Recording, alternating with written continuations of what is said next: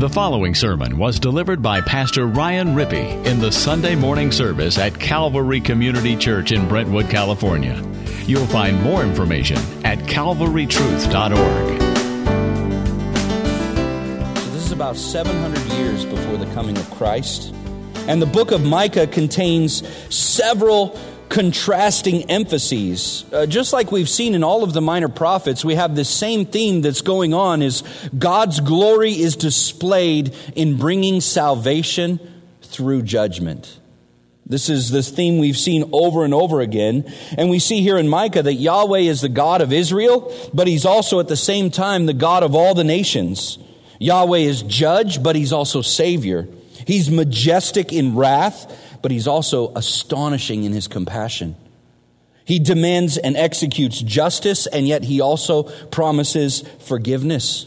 Yahweh scatters, but he also gathers his flock. He destroys Zion, but he'll also resurrect Zion. And the God of Micah threatens the nations with humiliation and shame, but he also offers these same nations peace. So there's all of these contrasting things, and that makes sense to us. Those of us who know the gospel, those of us who've heard the word of God and we've believed the good news about Jesus, we realize that this contrast between God's holiness and God's love, this isn't at odds. This is who God is. He's perfectly holy and righteous, and He's also perfectly loving and compassionate. In fact, the cross is His solution for who He is. At the cross, both his holiness and his righteous hatred of sin is on display because he crucified his son and made him to be a sin offering. But also his love and mercy and compassion is on display because it's through the death of Jesus that we can draw near to God and be forgiven of our sins. Now, in the book of Micah, it breaks up really into three sections, and each section begins with the word hear or listen. Micah chapter 1 verse 2. Hear you peoples, all of you, pay attention. O earth and all that's in it, he says. Micah 3 1. Hear you heads of Jacob and rulers of the house of Israel. Micah 6 1. Hear what the Lord says. Arise and plead your case before the mountains. And so, three parts to this book of Micah chapters 1 and 2, chapters 3 through 5, and then chapters 6 and 7.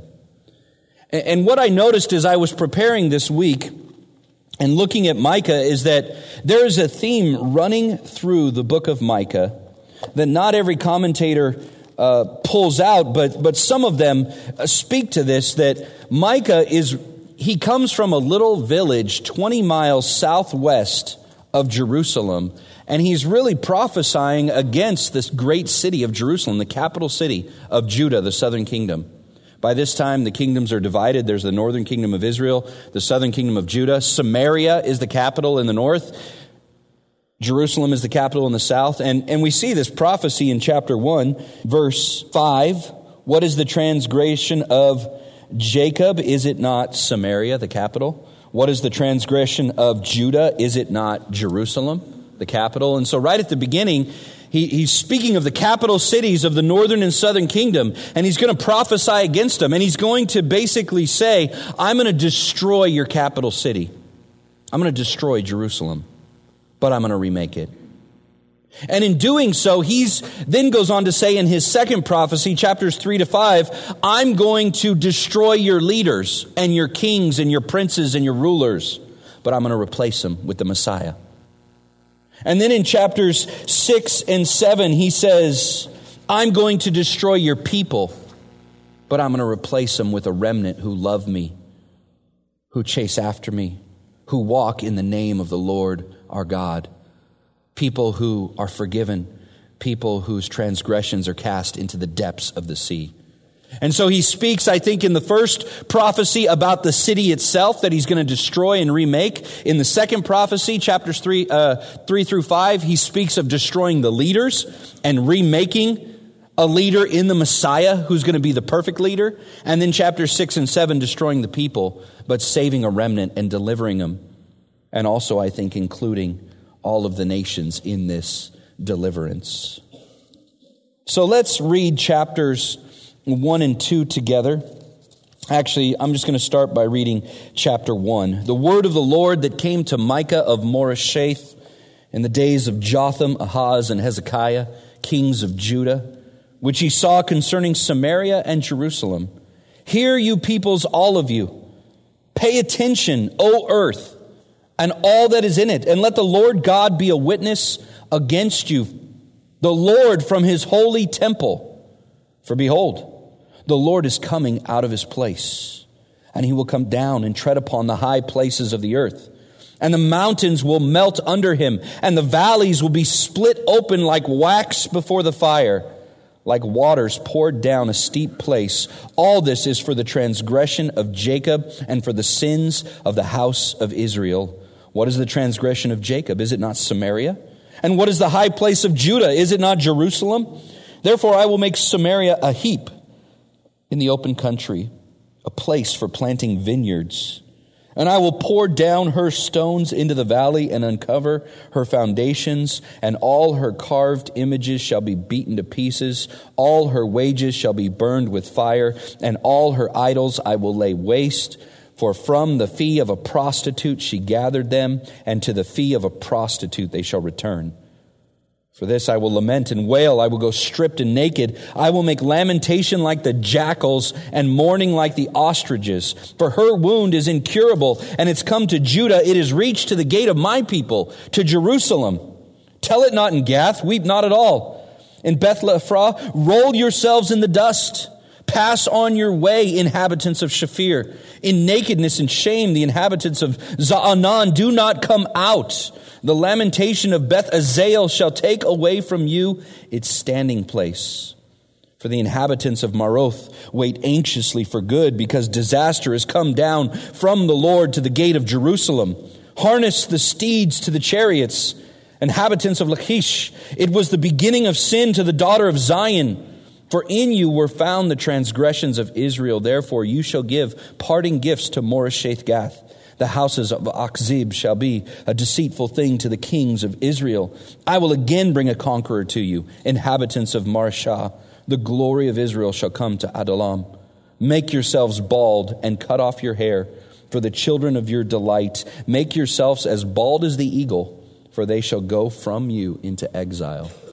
Wow. That is some harsh words. This is God promising to destroy Jerusalem. And you see the progress. He actually speaks prophecy of the northern kingdom going to be destroyed. And all these names of these cities are the path the Assyrian army took when it destroyed the northern kingdom. These names don't mean really much to us today. And if, if, we, if we looked at the Hebrew and understand the Hebrew, there's a word play on every single name. For example, he basically says, the city of dust, you're going to be made dust. These types of things throughout chapter 1. But what ends up happening is this path of sin has come from the northern kingdom all the way down into Jerusalem to the very gates. And as a result, the path of judgment is going to come through the northern kingdom down to Jerusalem. God says he's going to do it. He calls in verse 2 of chapter 1 the nations of the earth to witness this. He says, You watch and pay attention.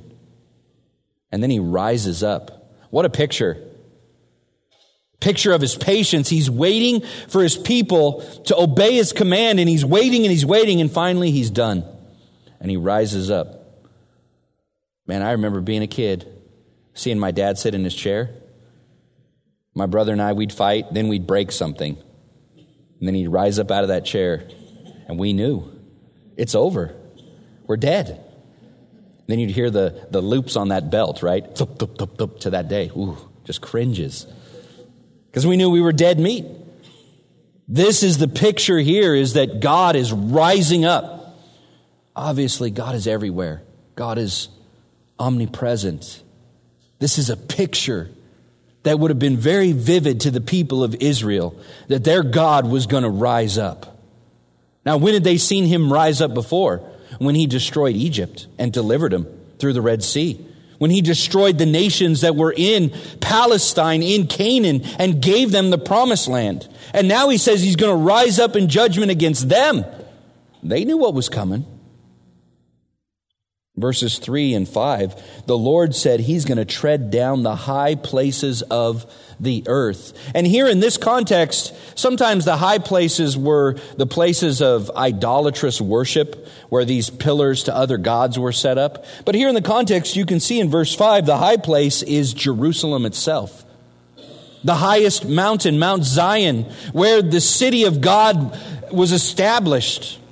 This city that was supposed to be the place where God's glory dwelled among his people in the temple. And God's kings were supposed to represent him on the earth.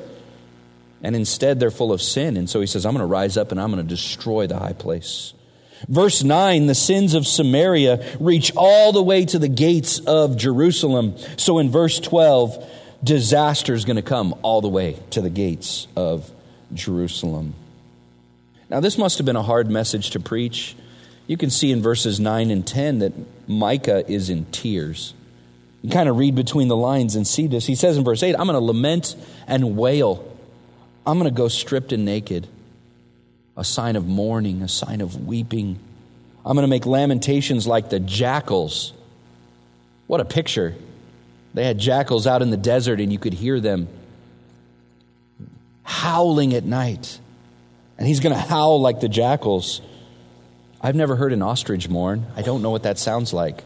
I should have looked it up on YouTube.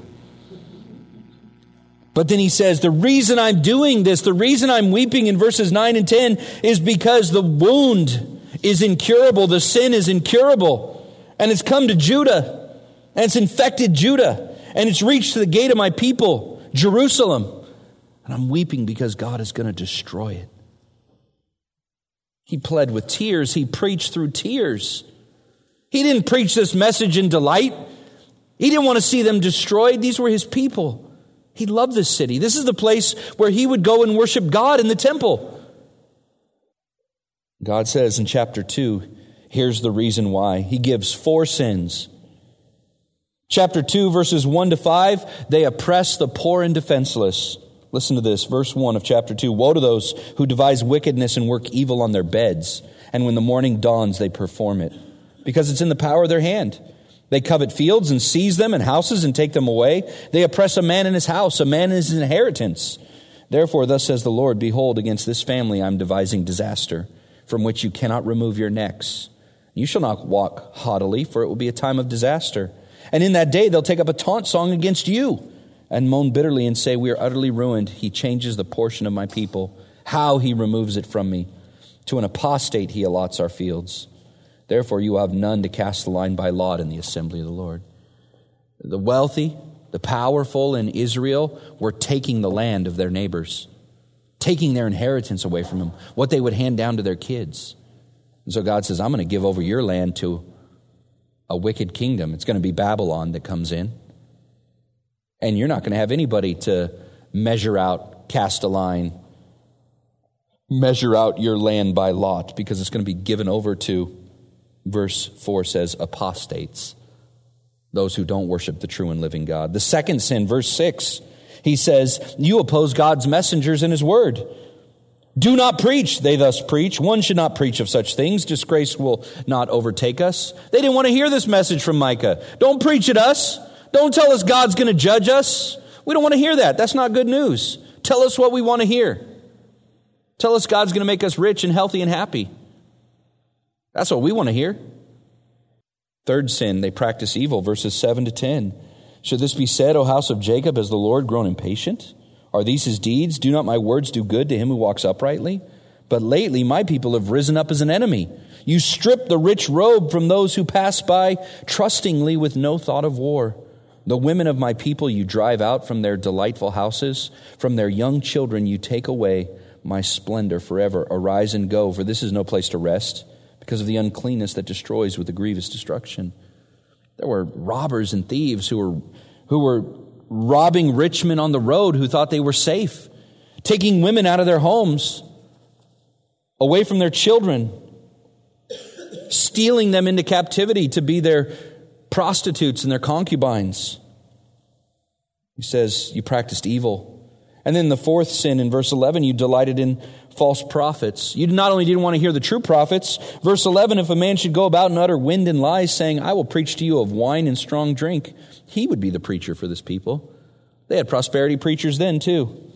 I'll preach to you wine and strong drink. You're going to enjoy the best wine, the best beer, the best strong drink there is. You're going to have parties and luxury, and you're going to enjoy yourself.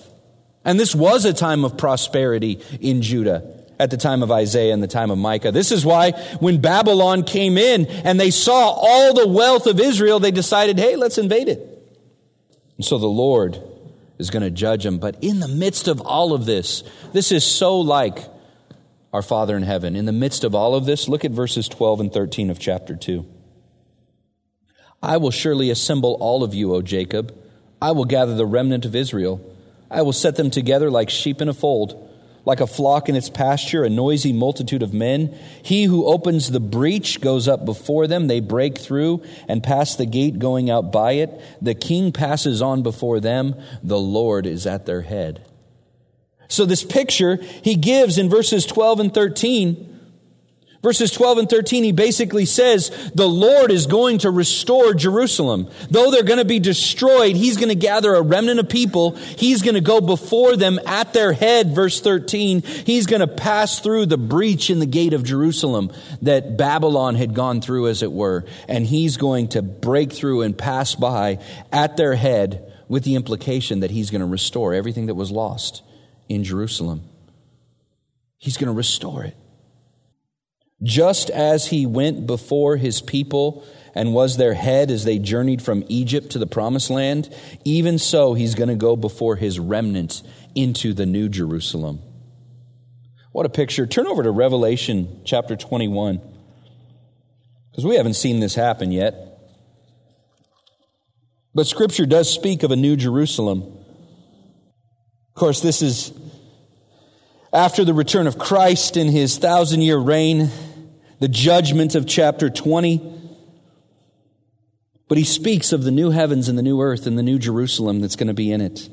I just want to read some of this to you because I think the prophecy in Micah, though it is going to be fulfilled when Christ returns, and I think the Lord Jesus is going to lead his Jewish brothers, the remnant, into Jerusalem, the old Jerusalem, the Jerusalem we know. There's going to be a new Jerusalem eventually in the new heavens and the new earth. That is the ultimate fulfillment of this. He says in Revelation 21, verse 1 I saw a new heaven and a new earth, for the first heaven and the first earth had passed away, and the sea was no more.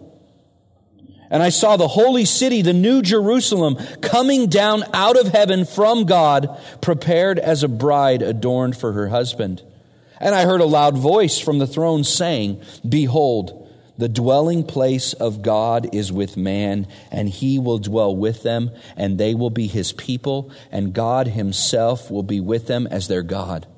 And he will wipe away every tear from their eyes, and death shall be no more, neither shall there be mourning, nor crying, nor pain any more, for the former things have passed away. And he who is seated on the throne said, Behold, I am making all things new. Also, he said, Write this down, for these words are trustworthy and true. And he said to me, It's done. I am the Alpha and the Omega, the beginning and the end. To the thirsty, I will give from the spring of the water of life without payment. And the one who conquers will have this heritage. And I will be his God, and he will be my son. But as for the cowardly, the faithless, the detestable, as for murderers, the sexually immoral, sorcerers, idolaters, and all liars, their portion will be in the lake that burns with fire and sulfur, which is the second death. Wow. God says He's going to be in their midst. He's going to dwell in our midst. He's going to make His home on the new earth, in the new Jerusalem, with us. He's going to wipe away every tear from our eyes. This, this is hope. And I love, I love this when he, he says, it's almost like John knows the John who's having the, the vision here, the apostle John. It's almost like he, he's thinking, this is too good to be true. And so the, he responds, the one on the throne says, write this down. This is trustworthy and true. You can bank on this. This is gonna happen. This brings great hope. Springs great hope. Many of you know my brother in law is dying. He's on hospice. He's got, I don't know how long left. Not long. 39 years old, four kids. But he's loved the Lord Jesus for 16 years. And he said to me, I was with him Tuesday, spending time with him, and I said to him, What do you want me to say at your service? What, what would you like me to say? And he had been reading Don't Waste Your Life by John Piper. And um, he said, You know, what sticks out to me is that story at the beginning of it when um, that 85 year old man came to Jesus and he, he, he was converted and he came to Christ. He believed the gospel. And his thought after coming to Christ at 85 years old was, I wasted my life. And he said, Would you just plead with them not to waste their life, to come to Christ at a young age? He sat down all his nephews and nieces, my kids, my, my other nephews and nieces, and with each one of them, pled for them to follow Jesus. Shared with them how the Lord's been good to him, how the Lord has led him and delivered him and protected him and is bringing him even through this. And he just, he said to me, I just want to end well. I want to be faithful to the Lord to the end. I think this, this is what brings hope because we know this world isn't our home. There's tears and mourning and crying, but there's coming a day when that's going to be gone. The former things are going to pass away. I was reading to him in 2 Corinthians 5 this light momentary affliction.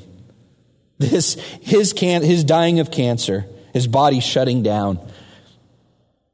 It's just a light momentary affliction in comparison to the glory that's yet to be revealed to him.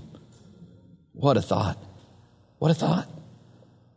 And Micah, in the midst of this judgment upon the city of Jerusalem and the nation of Judah and the nation of Israel, as he sees this picture of his people being conquered, there's this hope though that God says, no, there's going to be a remnant and I'm going to lead them back through the breach in the wall and I'm going to restore Jerusalem and I'm going to lead them at their head and be in their midst.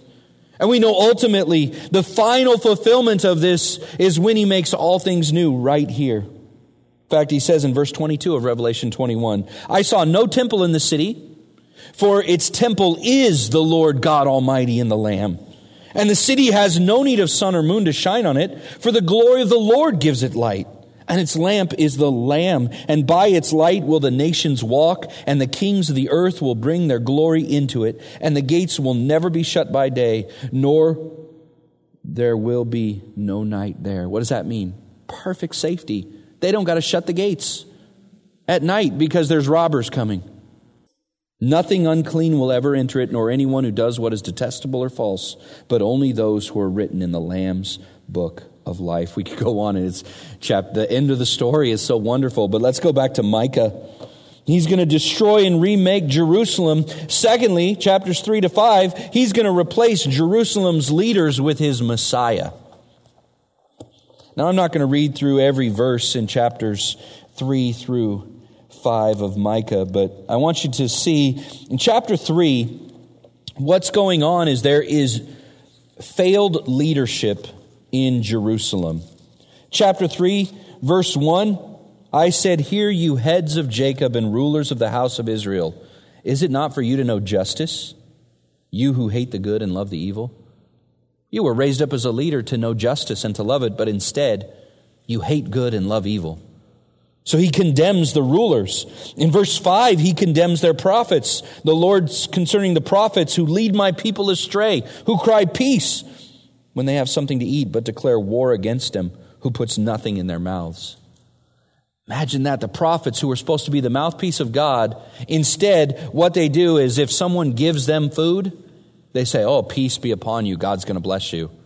But if someone refuses to give them anything, oh, God's going to curse you. Sounds like those guys on TV. Send me money and God will bless you.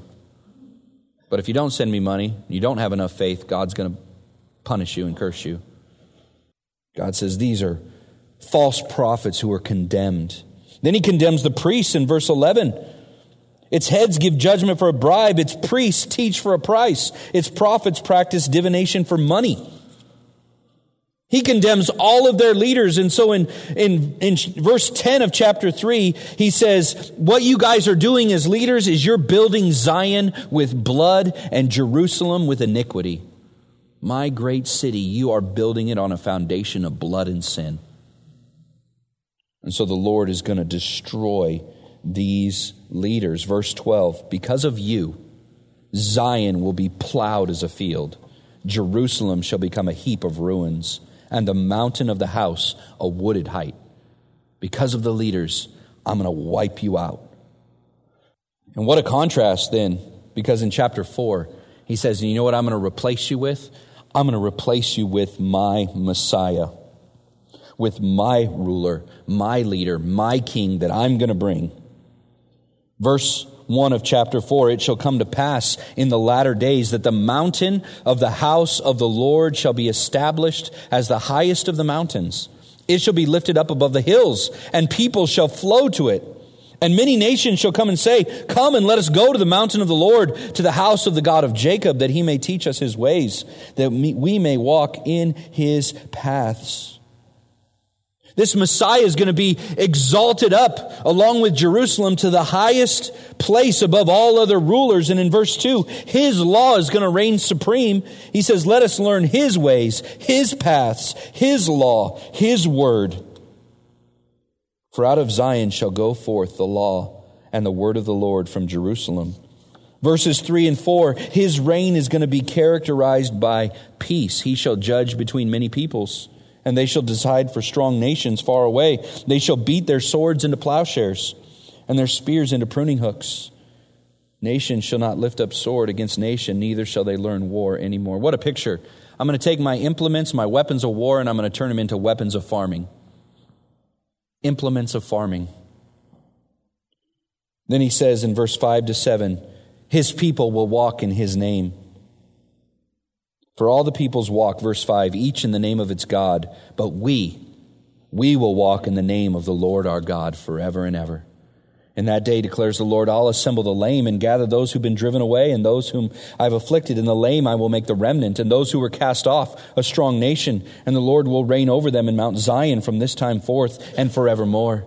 Isn't that what Jesus said when he came? I didn't come to call the righteous, but the sick to repentance. It's not the healthy who need a physician, it's the sick. He said, I'm going out to the highways and byways to the lonely and least and the lost, and I'm compelling them to come in. This is what Paul said in 1 Corinthians. There weren't many of you chosen who were wise. There weren't many of you strong. There weren't many mighty. God chose the foolish things of this world to shame the wise.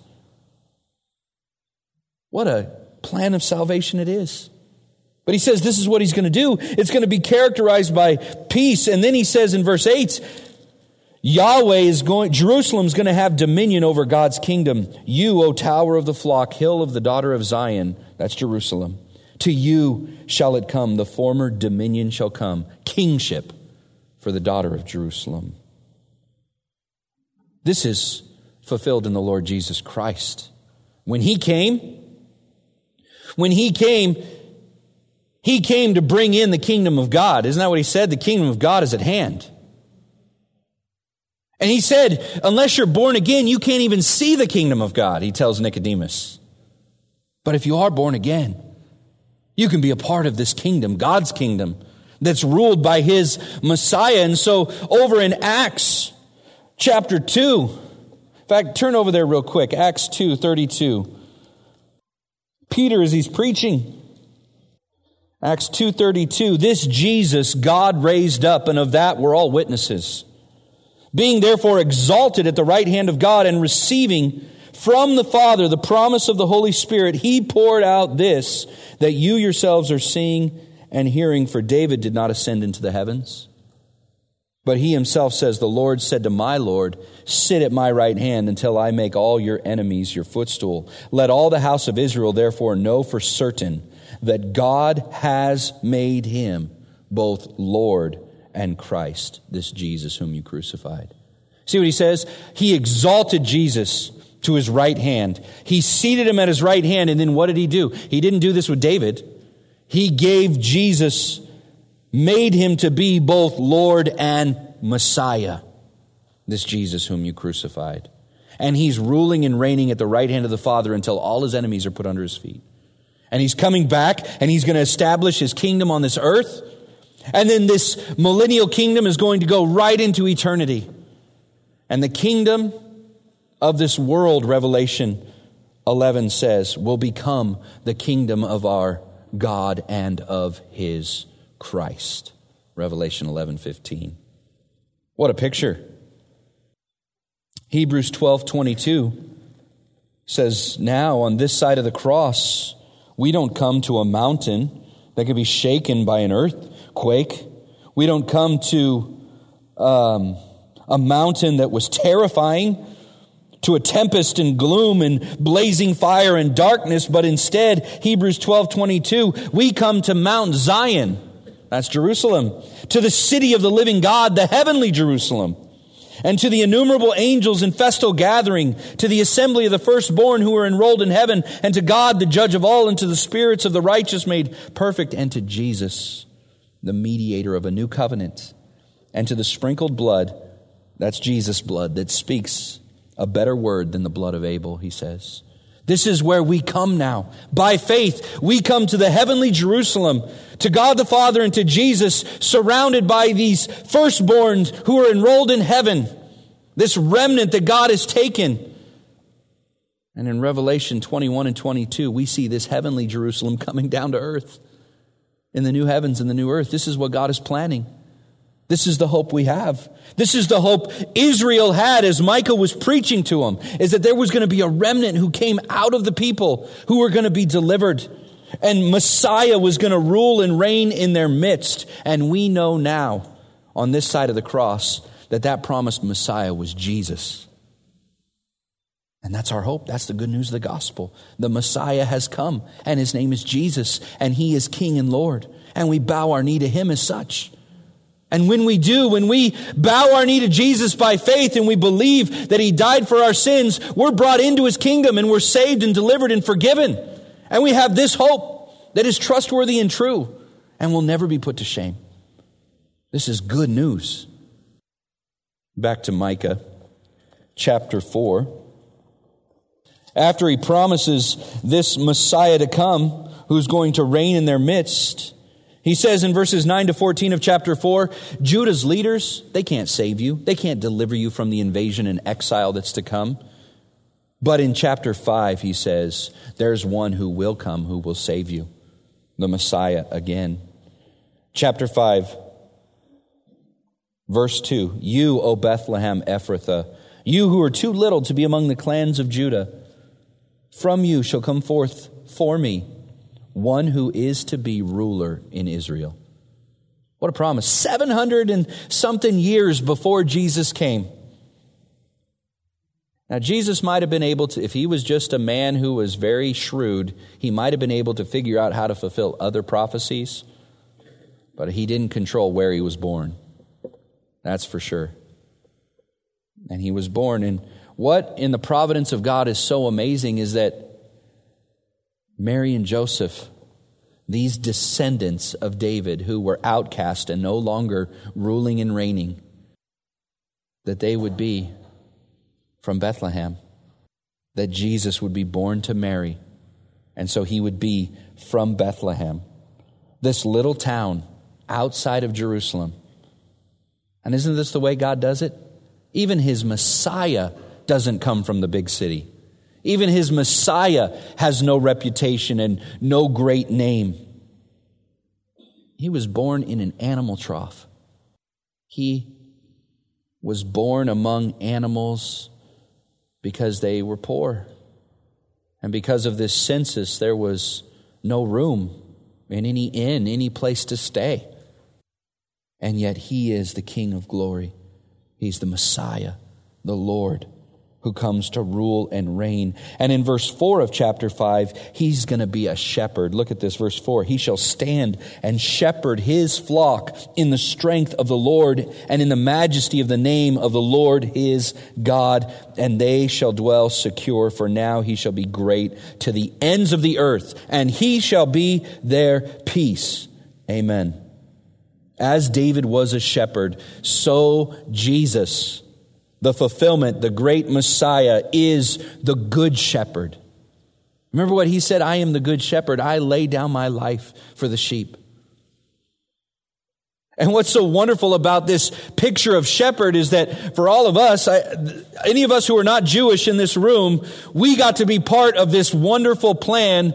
Even though we were without hope and without God, Paul says, we were brought near by the blood of Christ. And Jesus himself, when he said he was the good shepherd, he says, I have other sheep who are not of this fold, Jerusalem, Judaism, the Jewish people, and I must go get them also so that we may be one flock with one shepherd, Jesus. And that he did. 2,000 years later, we're on the other side of the planet. And he's been making disciples and calling out his sheep from all the nations of the earth. And we can sit here this morning in Brentwood and say, We are a sheep of the great shepherd. And he did this glorious work on our behalf. So he comes. And he's the shepherd who's going to be endued with the power, the strength of Yahweh in order to protect the flock, to feed the flock, to shepherd the flock. What a picture. And he's coming back, and he's going to rule the nations with a rod of iron. Wow. Well, the third prophecy Yahweh will fulfill his promises by filling Jerusalem with his faithful remnant. Jerusalem, though it was promised to be uninhabited, he's going to restore and replenish and refill this city with inhabitants out of his faithful remnant. In chapter 6, he once again calls them to account because they are a spiritually depraved nation. Micah is pleading with them in chapter 6. He's begging them, verse 1. Plead your case before the mountains, let your hills hear your voice. He says, You forgot Yahweh, verses 1 to 5 of chapter 6. You forgot that he brought you, verse 4, out of the land of Egypt, out of the house of slavery, and gave you Moses. You forgot about that. Verses 6 to 8, you offer unacceptable sacrifices. Will the Lord be pleased, verse 7, with thousands of rams, with ten thousands of rivers of oil? Shall I give my firstborn for my transgression, the fruit of my body for the sin of my soul? And he says in verse 8, No, he told you, oh man, what's good? And what does the Lord require of you? But to do justly and to love mercy, kindness, and to walk humbly with your God. He condemns these people because you don't love justice anymore. You steal and you rob and you plunder and you take advantage of the poor and helpless. And you don't love mercy. You don't ever give people what they don't deserve. You don't ever show them kindness and there is no humility with you at all. You walk in the pride of your heart. But this is what the Lord requires. He says, so it doesn't matter if you kill tens of thousands of animals and pour tens of thousands gallons of oil in worship to me, it's false worship. You could give your firstborn and it wouldn't matter. Because it requires a heart, changed heart.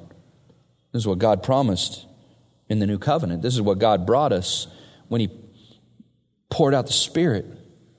Pentecost is now we have this new heart. This heart of stone is replaced with a heart of flesh.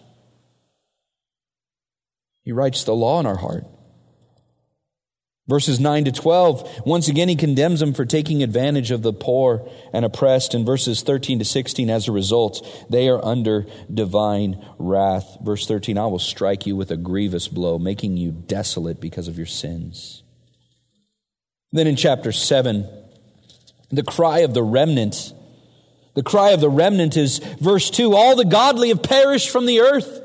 That if Jerusalem and their people are left to their wicked ways, there won't be anybody left who loves the Lord. Sounds like the cry of those in the tribulation in the book of Revelation who are under the altar who say, How long, O Lord, until you come and deliver us? How long until the Lord Jesus returns? How long until that day? Verses 3 and 4 of chapter 7, they cry out that the princes and judges conspire against the defenseless. In verses 5 and 6, friends and counselors and even family cannot be trusted. Verse 6, the son treats the father with contempt. The daughter rises up against her mother, and a daughter in law against her mother in law. A man's enemies are the men of his own house. But Micah, in the midst of this lament in verse 7, he has these wonderful words. We heard it in Psalm 40 too. But in Micah 7 7, but as for me, I will look to the Lord. I will wait for the God of my salvation. My God will hear me. Are you in deep trials? Are you in deep waters this morning? Is your heart heavy because you see no relief? This ought to be the prayer of your heart right here. In faith, to be able to say, But as for me, I will look to the Lord. I will wait for the God of my salvation. And remind yourself, my God will hear me. He hears my prayers. He hears them. You ever been there where you feel like God doesn't hear your prayers? They're just bouncing off the ceiling? That's not true. He hears them. Wait on Him. Wait. Wait on the Lord. Remember what Isaiah said? Those who wait on the Lord will renew their strength. They'll rise up on wings of eagles. They'll walk and not grow weary. They'll run and not faint. As for me, I will look to the Lord. I will wait for the God of my salvation. My God will hear me. And so Yahweh answers. In Micah, in verses 8 to 20, the rest of the book, he says, My answer is I'm going to send the Messiah to deliver a remnant, to refill Jerusalem. Yahweh will vindicate verses 8 and 9. The enemies will be put to shame in verse 10. Jerusalem will be expanded and her walls filled with a remnant. Look at verse 11. A day for the rebuilding of your walls, and that day the boundaries shall be far extended. And that day they will come to you from Assyria and the cities of Egypt, from Egypt to the river, from sea to sea, from mountain to mountain. But the earth will be desolate because of its inhabitants for the fruit of their deeds. Shepherd your people with your staff, the flock of your inheritance, who dwell alone in a forest in the midst of a garden land. I think that's hearkening back to picture of the Garden of Eden. Let them graze in Bashan and Gilead as in the days of old. Jerusalem filled. And God says it's going to be a sign of his mighty deeds. Verse 15 I will show them marvelous things. I'm going to show them marvelous things by bringing my judgment on those who judge them. And then, just to end with this, these last three verses. Micah, in response to everything that he's prophesied, he writes really almost like a hymn of praise here, a, poem of praise, and he says, Who is a God like you? 718. Who is a God like you, pardoning iniquity and passing over transgression? For the remnant of his inheritance. He doesn't retain his anger forever because he delights in Hesed, steadfast love. He will again have compassion on us. He'll tread our iniquities underfoot. You will cast all our sins into the depth of the sea. You will show faithfulness to Jacob and steadfast love to Abraham, as you have sworn to our fathers from the days of old. He says and concludes Yahweh is a God of forgiving love, verse 18. You pardon, you forgive, you tread, you hurl. He's a God of redeeming power, verse 19. God not only puts our sins out of sight, Isaiah 38 17 says, literally between his shoulder blades, out of sight. He also puts them out of reach. Here in Micah 7 19. Psalm 103, as far as the east is from the west, he puts them out of mind. He remembers them no more, Jeremiah 31 says, and he puts them out of existence. He doesn't just cover them, he removes them and takes them away. This is what God does because he is a God of who delights in steadfast love. Wow. Covenant love. And so verse 20, he's a God of perpetual faithfulness. The Hebrew words here for um, true truth and mercy, ameth and hesed, are sometimes uh, translated truth or faithfulness and grace, respectively. Truth and grace, grace and truth. This is what John said in John 1:17, the law was given through Moses, grace and truth came through Jesus Christ. Full of grace and truth. This is what we love about him. This is our savior. And if you haven't believed upon the Lord Jesus Christ, I would ask you this morning to give your life to him, to be a part of his kingdom, to be a part of this wonderful kingdom ruled by the Prince of Peace this picture that we saw where there'll be no more tears, no more crying, no more sorrow. The former things pass away. This world isn't our home. It's a shadowlands, it's a vale of tears. That's why David in Psalm 23 said, Even though I walk through the valley of the shadow of death, he wasn't talking about dying, he was talking about living in this world. I'll fear no evil, for you are with me. Your rod and your staff, they comfort me. And he ends that psalm by saying, I'm going to dwell in the house of the Lord forever. With Christ as our shepherd, we dwell in his house forever. To respond to this message or learn more, please visit calvarytruth.org.